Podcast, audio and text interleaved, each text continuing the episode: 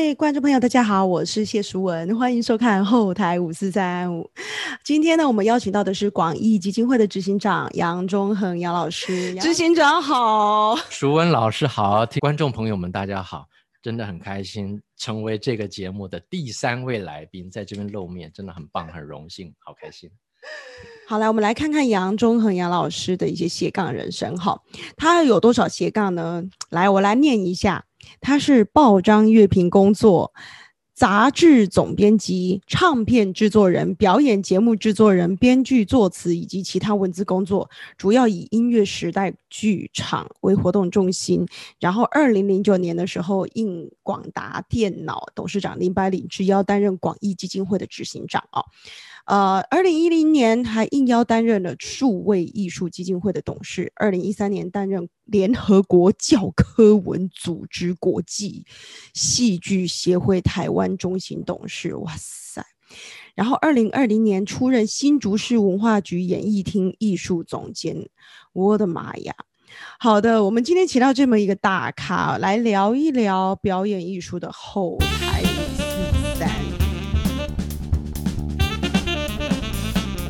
我们刚刚介绍的执行长的那个斜杠真的很多，呃，你可以跟我们分享一下，在这些斜杠的奋斗过程当中，你在每一个斜杠，我告诉你，当斜杠真的没那么容易。各位都想斜杠，可是其实每一次在斜杠的一个转换的过程，甚至学习新东西的过程，它都是辛苦的。所以我想要问问看执行长，你在呃这个过程当中有什么样的挑战啊？有什么样的酸甜苦辣？嗯。呃，关于这个斜杠啊，我觉得有些是迫不得已啦。呃，孔夫子不是说吗？吴少也见故多鄙视，就是出身不良，所以所有事情都只好自己来。像我们这种，呃，不能算是半路出家，根本就是呃这个山里打游击的啊。我我是大学是学核核子工程、核能发电的啊。那但是后来在音乐这个领域，我自己算过那么多斜杠，我就只差作曲发表这件事情还没有发生。我在自己电脑里面玩过一点点了，但是没有发生之外，所有都做过了啊，包括啊演奏。你们说，哎，杨忠文会演奏吗？啊，我是说学生时代，我在大学是弦乐团啊小提琴手，后来也做指挥，中提琴我也拉一点啊。那呃，这是当然不不足挂齿，但是严格来讲，我确实是上过台的。然后呢，呃，然后那个像出杂志啦、写乐评啊、呃录制唱片啦、办表演啊、节目制作人，现在做音乐剧，然后写剧本、写词，就只差作曲没有做过。那斜杠是很多，但是如同刚才所说的斜杠，呃，有很多真的是基于自己需要。啊，基于这个背景，需要去实现这些事情，你不自己多学一些技能，不自己去完成，没有办法靠人。那当然，我们呃，我做这么多事情是有一个很明确的目的性，也很巧，今天呢，我早上在呃师大呃那个表表表艺所做了一个讲座，谈台湾音乐剧，但是也就呃从根源上。谈到我最初为什么做这件事情，啊，为了打入这件事情，为了达到我的目的，写写写写好多斜杠啊。那我那那我很好奇，之前是念盒子工程，嗯，为什么要转成译译文？因为我相信很多人都会觉得说，盒子工程当然比较赚钱啊，为什么这么辛苦要来当我们？就穷困的译文员，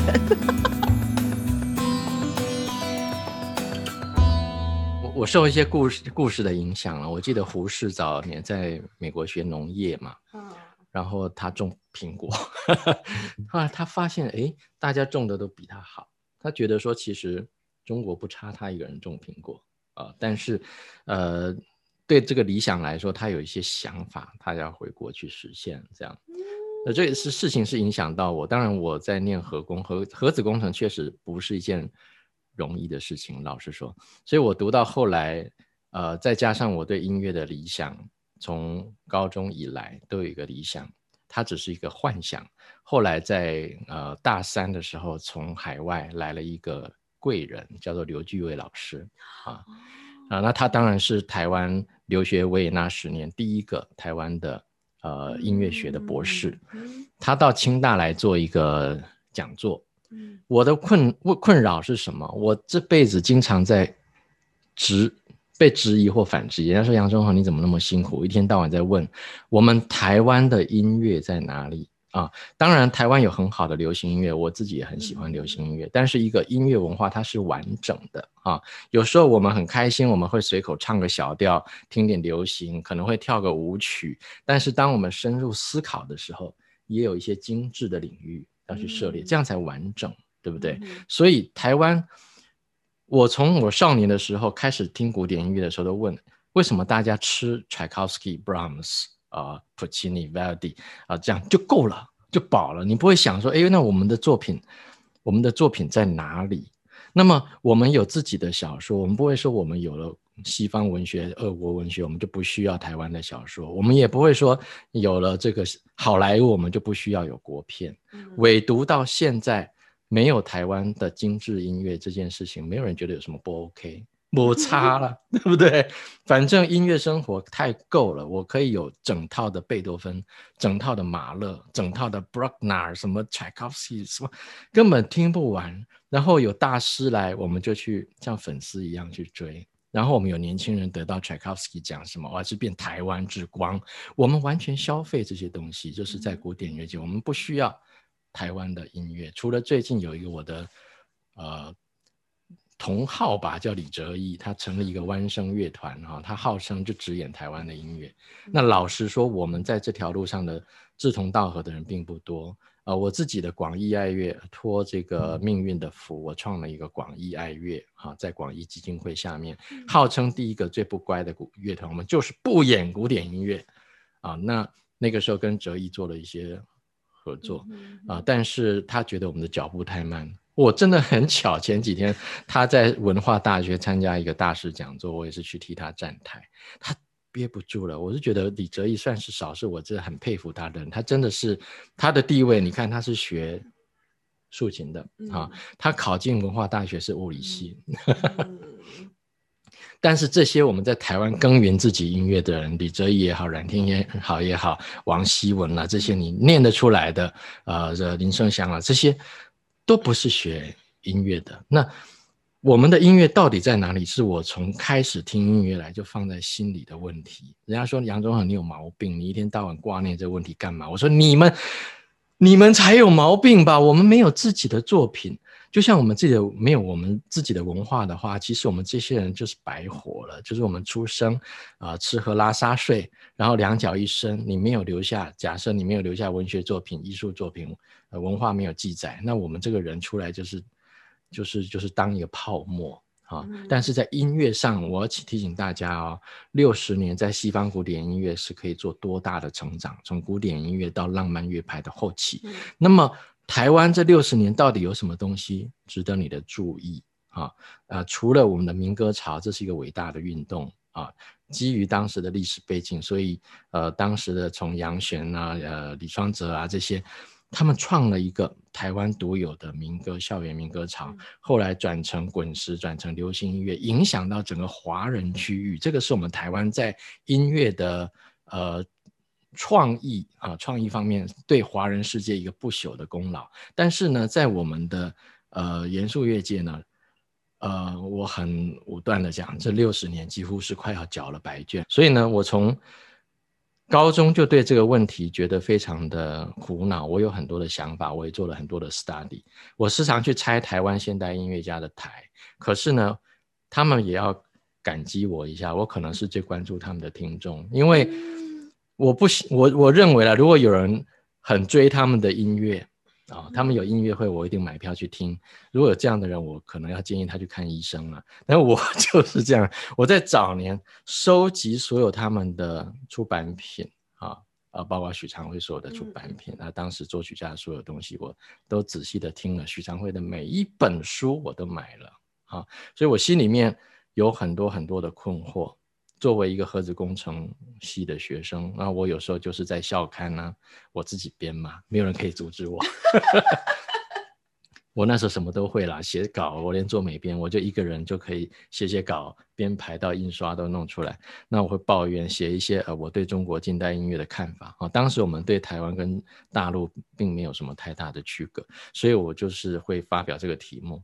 那么刘老师来讲了这个课以后，我得到非常巨大的共鸣，非常的感动。就是哎，我的一些幻想哈，在他的演讲里面，哎。居然得到证实啊！他他前半段都讲古典音乐的欣赏，但是讲到后来，他稍微对我们本土的音乐环境做了一点反省。我们可以注意哦，刘老师他是留学维也纳的音乐学博士，他出发前他在台湾是科班的国乐啊，它是邦迪啊，所以呢，从这些方方面面的那那些证据都可以显示。从各个领域的人来欣赏音乐或研究音乐的人都有很多独到的心得。那唯独就是那些核心的学院派的这些呃音乐家们，他自己看不到自己的问题啊。所以呢，呃，我当时受到一个很大的鼓舞，就在大学啊，我就已经下定决心要做这个工作。那我我也到刘老师家去了好几趟，我也给他写了一个 proposal，怎么好像是那个 李鸿章？孙中山写给李鸿章一样的那个谏言书，我就写了我的计划，说我我认为啊，要救音乐哈，不能靠理论，我们有很多东西一定要做，搞出版是我的专长，所以我们一定要怎样怎样怎样怎样怎样怎样写了。然后刘老师看了以后，他只说，哎，这件事情可行，而且我发现我们学音乐的学生都没有想过这个问题，哇，糟糕了，他这样一讲，我的整个。就像胡适那个时候一样，种苹果大家都会，核能我这个我的同学很优秀的，我见过很多，不差我一个这样，所以我从大概大三我就心我就离开了核子工程，走上这条不归路。那么我这么多年来，不管是搞音乐杂志，搞任何事情，我没有没有改行啊，我都是朝着达到这个目标去。进行到二零零三年，我自己啊发表了第一部我的音乐剧，叫《梁祝》，在呃戏剧院，啊呃算是我个里程碑。人家说你怎么改行去做这个音乐剧了啊？呃，我这个乐乐等啊，我觉得今天真的很不好意思，一话匣子一开，好，那其实我在那一年我会找到说音乐剧会是我。通往台湾一个音乐发表平台的一条通路一道门，所以我后来这些年都致力于这件事情。那么以前我编这个古典音乐杂志来传扬这些音乐欣赏这些事情的阶段已经过了，因为我不，我认为我们要让我们的音乐健全起来，你不能关起门来，所以你的基本功就是要更多人很广泛的去欣赏古典音乐，但是你不能够。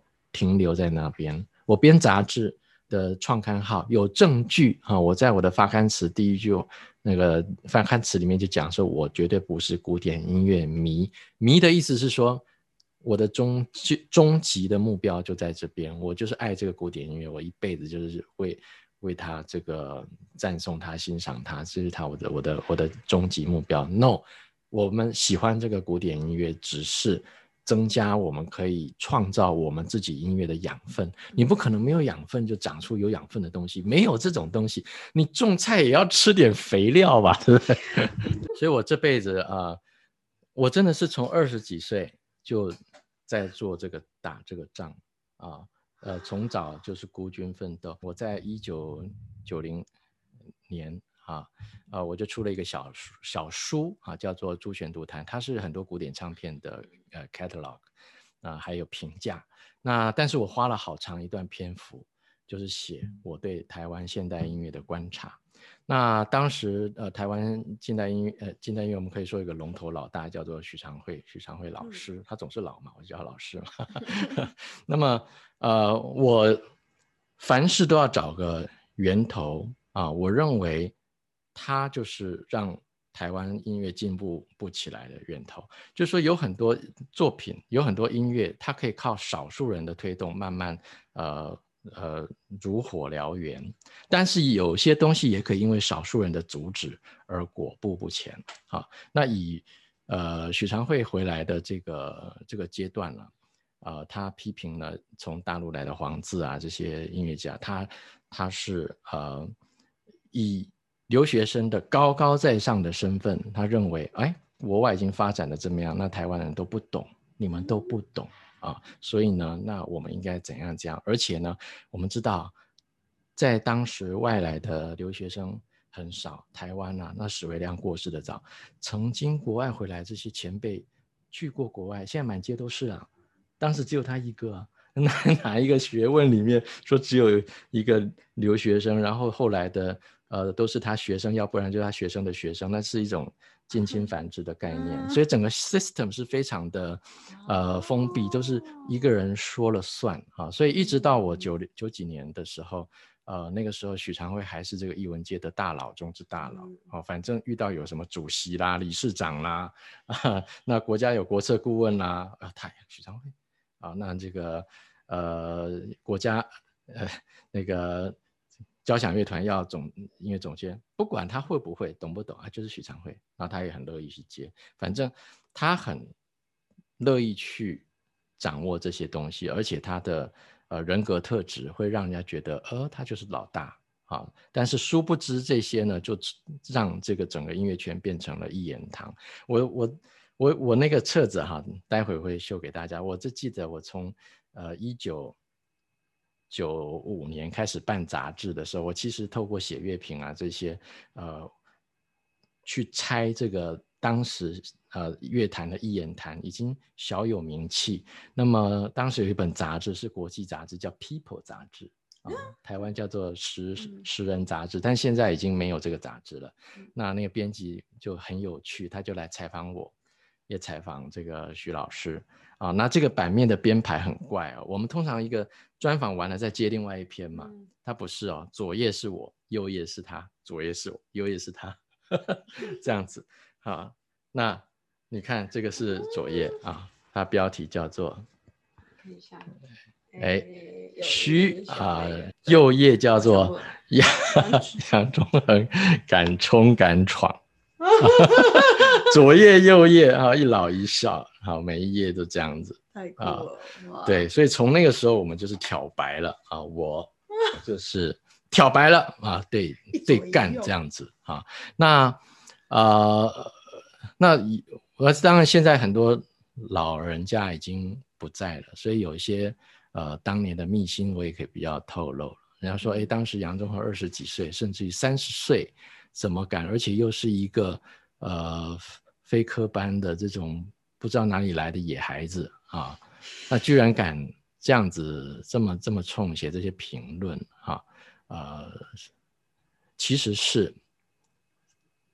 在演奏界有很多大佬，早就已经受不了了 啊。然后呢，他们我我因为当记者嘛，我在中国时报当过记者，我也会访问他们，他们会利用这个机会私底下跟我讲很多事情啊。然后呢，就透过我去做一个喉舌啊。就我是受到很多的鼓励，从早期我在大学的时候受到我老师的启发，知道这个思维不是只有一种啊。到我现我后来在采访的时候，广泛收到这些信息，我觉得更有必要要去让更多人听到这样子的呃声音。这样，那简单来讲呢，就是呃我们在其他领域的艺术，像戏剧好了啊，呃这些赖赖声川老师啦、林怀民老师啦，后来也都是成我们很很好的朋友跟前辈啊。那以赖赖老师来讲，他从纽约回来的时候也一度很失望。因为我们知道台湾确实曾经很落后的嘛？我们也承认嘛，对不对？那如果说他是以一个纽约回来，纽约的回来鼻子稍稍微要往上，没有啦，我知道，没有。徐文老师的很可亲的，但是更早啊，在国外回来就哦，我从纽约回来，哎呀，这个台湾简直是个沙漠啊啊嗯，就像你刚才说那种老师，大概就这种感觉。可是呢，问题是这些领域的这些艺术家，他们他们是有一种 sense，这种 sense 就是说，你你可以去知道，任何艺术都是一个地方文化的产出，就像草从地上长长出来。我不是说，呃，我到我到北美洲，我到欧洲看到那边的植物它这样长，我们台湾就应该这样长，不是，它是文化。所谓文化，是我们生活上的一种产物啊。那么它会发生在奥地利，会发生在巴黎，或发生在圣彼得堡的事情。你怎么可以确保它就会发生在台北？尤其我们有我们自己的历史轨迹，本来我们就不能强迫另外一个地方去接受我们的音乐。那别的地方的音乐到我们这边来，我们也可以选择我们怎么样去理解它、跟消化它、跟创作它。那这个这个部分呢，我就有一个不，你你刚刚提醒了我，我其实刚回来的时候，确实在排练上，你知道为什么后来不不太常接戏？太痛苦了，我必须跟你讲。我记得我有一次在某个剧组说，在美国不会这样。然后你知道吗？我就被那个导演说，这是台湾，这不是美国，搞清楚，你已经回来了。然后我就想说，对我回来了。应该就是说，我我我之前有跟您说过嘛，其实我当然也很想要这么去改革，可是其实很难，因为我后来渐渐的时间久后，我发现说，在台湾为什么在美国的演员，就是例如说我们在一个剧组，你考进去以后，我们就是因为是全职，他钱多，你知道吗？钱多，所以我们是领周薪，OK，领周薪的状况之下，你考上了这出戏，你就整个时间就要奉献给剧组。所以，我们就是直接被绑在那边，一天八小时这样排。所以我三个小时就排完了，不，三个礼拜就排完一出戏啊，一个月，然后就上去一演就是半年。你你懂我意思吗？所以很轻松，我很开心的。回来之后发现每天像打仗一样。然后呢，有时候你排好的那个通告，就是例如说，呃，今天要排戏或干嘛，哎，缺这个这个人，那个那个，结果排一出戏要排三个月。然后我后来发现我要穷三个月。这是接一出戏就要穷三个月，尤其是舞台剧，所以后来我就干脆就把那个啊，我就去拍拍电视啊、电影这样的，就是分开，就是我们短打。可是我后来也渐渐的发现，在台湾的这个状况真的很困难，因为其实呃，我们的那个叫什么？应该我资金环境真的是不一样，所以后来我大概一两年之后，我学会了。就终于觉得不会再用那个东西去看，我就开始去想说，那面对这样的情况、这样的环境，我能够做什么？我们能够做什么？哈，所以后来我去大陆做接制作的时候，我不是跟你说吗？我就完全采美国的方式，我欧进来一批演员啊，我就是要锁在那边三个礼拜，因为这样其实省我们的成本，然后大家也是可以把 schedule 好好的分开，我们专心赶快就上去，不要拖一拖三个月。Oh my god！对，不光还是淑文老师说的，都还是一些事物上的东西。事物对，那事物这种东西，我觉得去引进好的制度，或者说当我们的经济状况好一点，或者是我们的环境成熟的时候，它是比较可以择优。因为我觉得，呃，事物性的东西并没有什么，就是伪优势势论嘛。好，当我们有那个条件的时候，就可以这样做。但是文化面的东西，你看一个民族，好，你看像日本人，他呃。呃，像久石让的音乐啊，像韩国人韩国的 K-pop，就是说他们有他们的呃一个地方所产生特质的文化产物，这是会变不了。而且我觉得这就是他们的人在吸收了自己土地的养分以后，所提供给这个社会呃这个世界的一个一个成绩啊。所以像赖老师他早期哎，他回来他做的一个东西叫做那一夜我们说相声啊。我觉得就是黄自也好，你看黄自在美国当然是学了呃现代音乐理论的，虽然说他许常会被他骂他骂的这么不堪哈，但是他为什么回到中国，他是却却是写那么。淳朴的东西，就是因为你回到自己的土地，你会体察到说我们现在这个环境是什么状况。那当时的像胡适这些领导人，我老是把他当偶像。我可以给你们看一下，我年轻的时候出的那本书，就放了两个头像。好，这是假不了的，一个是胡适，一个是黄自。那胡适做了什么事呢？就是他明明那么的博学，那么样的一个呃有涵养的学者，但是他却告诉人家说，我们要推动的是白话文。好，所以他体察到一件事情，就是未来的世界并不是士大夫、士大夫跟平民的时代，未来迟早是一个每个人都是知识分子的时代，那个时代。算是很有远见。所以你看，我们现在每个人，我们都必须要尊重对方，因为每个人都有他的世界，每个人都受到他的教育。你怎么知道？诶，他可能早期学历不好，可他变成郭台铭啊 什么？就是他每个人他都会变成一个有智慧的个体。我们每个人都是有智慧，所以将所以像白话文，它就是能够协助当时的人如何能够让知识很迅速而有效率的普及。普及对，所以呢，我现在时常传呃传扬一个字叫做通众。你要说音乐剧是一个通俗艺术，no no，我不喜欢这个字，因为俗这个字，我透过你的节目也做这个宣导，通俗会害了这个剧种，因为我们中文里面说很俗气就是 low，但是俗就是。大家哈，所以我发明了这个词叫“通众”。通众的意思是什么？它是一种积极的作为，就是我们一个作品要让它的传播力、影响力达到最大值的强烈企图心啊。所以今天我们要呃，今天尤其在一个网络时代啊，呃，知识非常的不专属了哈。再透过网络，在 YouTube 上有什么东西你看不到？我下面短爪你没有看过哈，所以其实这些都不稀奇。真正最难的，你想想看，不管你是写文章或作曲，嗯，就是你的作品可不可以啊？哎，有十个人喜欢，有一百个人为你按赞。你今天写个作品，有没有办法一万个人愿意来看你？有没有有没有十万、一百万的人愿意像 Phantom 一样几十年啊？他愿意。呃，每次来都那么多人要去看。你们做了一个作品，票房很重要啊，被知道很重要。我相信这个都是很多人嗯最害怕的，所以可以跟我们分享一下这个部分你都是怎么做，然后你会遇到什么样的挑战吗？嗯，不管是我自己的作品，或者是我担任广义基金会的执行长，我一直认为这个市场这件事情，艺术家不能去回避。哈，某种程度上。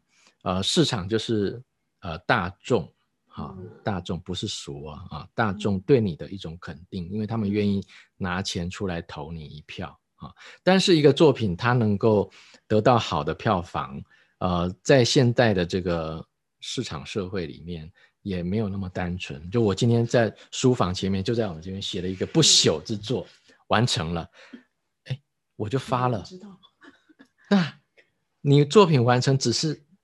诶，八字才刚写一撇，它后面还有很多的因素啊，包括你是不是有足够的能力把它组织起来变成一个表演，你是不是有足够的行销能力，你是不是有足够的什么很多个后续的专场，这就像我们发射一个火箭，也许那个真的那个卫星只在那个尖端那边，但是你后面要好几节的这个火箭，在几呃这个火箭的推力怎么设计哈，所以它其实是一个比较。复杂的机制不是说光是我今天作品好，它就可以，呃呃，就可以马上得到注重。我小时候得读过一个很感人的故事，当然它有有一些比较呃添油加醋了。当然我那个好像是水牛书局出的《孟德尔颂传》哈，就是巴赫哈最伟大的作品，我们现在都说是《马太受难曲》啊，但是这部作品即使那么伟大，它也曾经被消失过。所以我们在历史上有一个很重要的时机，就是孟德尔颂他重新发掘了这部作品，而且因为透过他的指挥，才让后人才又感受到这部作品的呃伟大啊。那那个添油加醋的故事是这样：孟德尔颂去买猪肉，那回来包猪肉的肉是一个乐谱，他就发现怎么搞的包猪肉乐谱，一打开一读，哇靠，惊为天乐，哎。对我，因为这个书是我大学时候念，我已经忘了。他就是说，因为它是一个孟德尔颂传哈，你熊熊找我，我也不敢跟你说是有真实的，但是我是很清楚，他是孟德尔颂是从买猪肉那边看到，所以他就跑到猪肉摊说还有没有谱给我啊？他就拿了一回来一读，哇，感动到不行，这就是伟大的马太受难曲，所以他就后来就重演了这个作品。好，我们先不管这个故事的真实性。啊，到底有几 percent 哈？那这个事情在音乐史上也不止发生过一次。我们要了解，就是即使是这么伟大的作品，它也可能要需要某种外力，它才有办法获得成功。所以你问我，那么对于票房这件事情的处理哈，我想。呃，我们要从头到尾都要面面俱到才有办法。你你最源头的就是作品一定要要好啊，他才有办法。因为你不可能欺骗一群人，欺骗永远是不可能的。但是他要好，或至少要呃七八分好。我这么讲是比较含蓄一点，就是有时候我们看到呃市面上有一些很棒、很卖座很好的作品，我们心里觉得，哎，其实。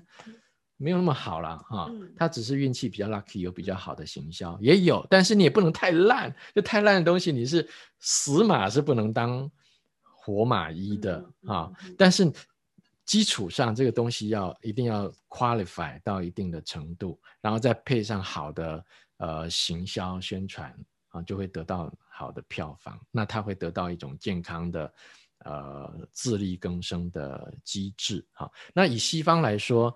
呃，他们的这种娱乐事业已经变成 monster 啊，像迪士尼，你说它是 monster 还是不是 monster？它是 monster 嘛？我们都是被被米老鼠的微笑 所欺骗。全世界啊，呃，现在呃，全世界只要还有这个世界，你都可以看到全世界的人在缴税给米老鼠。好，那像他们的娱乐事业已经分工跟呃商业化到一个非常成熟的阶段啊。当然，我曾经我也很悲观的觉得说，呃，我们要超越这种程度是不太可能，而且也只有美国有这种实力，因为美国在各个方面的条件都是天之骄子啊，它有足够的市场，有足够的世世界性的影响力。哎，所以现在我们这个疫情这个这段时间，老实说，我心里是很复杂的。我不喜欢谈政治啊，但是呢，我们可以看到疫情来了以后，世界正在做一些微妙的翻转。就以前我们觉得不太可能的事情，现在有可能会发生。现在的世界乃至于未来的世界，跟我们小时候的世界会很不一样啊。所以呢，我认为呃，那个好的。好的环境，只要我们人存一一一口善念，它会来的。但是最重要的是，我们要做好准备，你要有这个 sense，对不对？你你不能辜负掉我们这个盛世。你有钱的时候，没有好好发展你的文化。好，在中国历史上有历经很多的战乱，但是有很多战乱却是所谓的思想跟文化的黄金时代。嗯，那你要做好那个准备，不能去做大老粗嘛，啊，所以其实我想，我们还是回到我的本行嘛，就音乐这件事情，我们台湾必须要做好什么样的准备啊？那这个准备就是要把以前学院派那种把西方理论当成教条来奉行，而且要呃当成唯一的这个规定或者是唯一的身段的这种环境，要予以打破啊。说实在，我从这些年来，我很，我真的很寂寞，因为我很少看到跟我做一样事情的人。但是我也感觉到，应该要有的效果有了哈。不管我们，不管是早期我做这些文章去拆人家台，就像啊拆人家台，人家就发现啊对哈，啊不是说他们讲的就对。以前他很自卑啊，一定教授说的对嘛。那我们一般人都都是不懂啊，当然要教授说的对。那这种成分是越来越低，但是现在依然还是有。好，那而且而且这些呃主政者如果是不够用功的话，像一些评审会议也好，是什么会议也好，他就是说啊，那就是找教授来开。那这些教授根本不知道不食人间烟火到什么程度，这个这件事很很难讲。那这些大事情由他们来决定啊。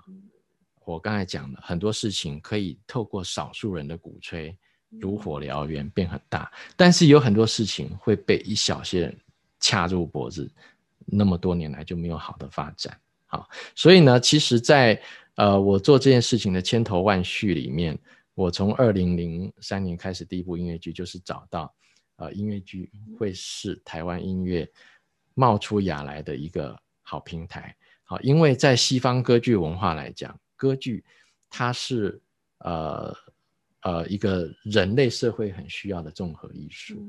那么呃，不管是中国的戏曲、西方的呃这种歌剧或民间的呃乡土剧，就扮演了社会人们情感交流的角色。那歌剧文化只要发达，它会发展出好的声乐文化、器乐文化，好，乃至于表演事业。好，它就像一个火车一样，嘟嘟火车头一样。所以其实我们现在，呃，我们时常会觉得说，我们是很多个别的艺术搭在一起，变成一个音乐剧啊。No，你刚好本末倒置了。就是人的本能，我们从《诗经》上来看，就我们今天在沟通交流，我们就会手舞手足舞蹈，好，然后就会唱歌，就会啦啦啦啦这样。我们不会去区分说，我今天是在做一个戏剧，或者我，它是在。这个综合艺术发展出来以后，它可以专精到各个项目去。所以从古老的戏曲到现在的音乐剧，都是我们社会上非常需要的一个基本的、具备有功能的这个东西。这个东西在我们社会情感的交流、融合，乃至于创意，它是会达到一个呃健康化啊。所以呢，我们现在的问题就是戏曲，因为呃，西方文化关关系，它有些发展是断层的。嗯，那没有现在没有一个可以取代，或者是说扮演这个戏曲角色的东西，所以很多人都说，哎，音乐剧它不是外来的东西吗？哈，它就是一种外来的剧种。我一直在提倡这种观念。综合表演艺术从人在原始的时候就一直在存在，一直在存在。那西方人有西方人的脉络，我们华人有我们华人的脉络，但是这东西一直是在存在的。所以，我们照我们自己的方式去发展，然后它可以成为一个呃音乐发发展的平台。所以我刚才讲的这东西其实是呃呃有一个模型啦，就是说。呃，这些个别的声乐、器乐什么，它就长在外面的这些根茎，它底下有个、有个、有一个大的根啊。这根就是音乐剧，从以前的戏剧啊，西方的歌剧啊，然后现在我们发展的这种我们自己的原创音乐剧，它像一个。大的根，它吸收着我们社会文化的养分，然后会长出奇花异草，然后呢，它会带动好的呃器乐也好，声乐也好，点点点点。我一直在做这个实验，好，因为我不会把自己定位成单纯的音乐剧制作家。如果如果你很认真的从刚才听到到现在，你会发现我其实并不是在做一个音乐剧，而是我贯彻从我年轻到现在一直想追求台湾音乐。到底可以怎么长出来这件事情，一个连贯的计划啊，比如说像我去年做了一个七月二零二零一个管弦乐的音乐剧的音乐会，那它就是呃所谓的剧场音乐的音乐绘画啊。你看像西方歌剧有很多啊，罗西尼的序曲啦，这个比才的这个呃比才呃组曲呃卡门组曲啦，这些就是这些音乐呢会从剧场里面走出来，变成音乐会里的曲目。啊，然后他们会又又有很多后续的影响，比如我的老搭档冉天豪，他本来是在唱片公司古典唱片公司里面做经理，呃，写写唱片解说，好，替一些合唱曲编一下啊，是我是我找他来写第一部音乐剧，然后呢，呃，说好说坏，软硬兼施，让他在早期啊，当然他现在已经有他自己的一片天，但早期就是我这样，又半压迫半诱导这种这样。把他的音乐把它掐出来，然后呢，他的音乐呃已经又在合唱界哦，合唱界得到一定的地位。我举个例子，像台北爱乐合唱团，台北爱乐合唱团总是我们台湾合唱界的指标了吧？他们在过四十周年的时候，下半场选的压轴的曲子是什么？冉天豪写的《愿》啊，那《愿》是什么？是我委托他写的《少年泰鲁格》里面的一首曲子，用蒋勋的诗写的。后来我也收到。呃，我的少年台湾音乐剧里面，OK，那从这整个过程，你们可以看到阳谋也好，阴谋也好，我在实践的一件事情，就是音乐剧它可以让想创作的人找到一个好的舞台。你有想象力，你不必再被那些教条所限制，你可以发挥你的想象力跟创作。那你创作以后，你可能你的空间会不只是写这个剧场音乐，你有书，你有呃。绝大的空间去发展啊，所以呃，在在我看起来，这个都是呃符合这个实验计划的过程。好的，那各位，今天我们节目先到这边，我们谢谢大家的聆听。如果你喜欢我的节目的话，也欢迎帮我按赞、分享、加上订阅哦。我们下次加油！真的，谢谢谢谢。恭喜舒文，哎，恭喜舒文，棒，这个够响。好了，我们下次见喽，拜拜。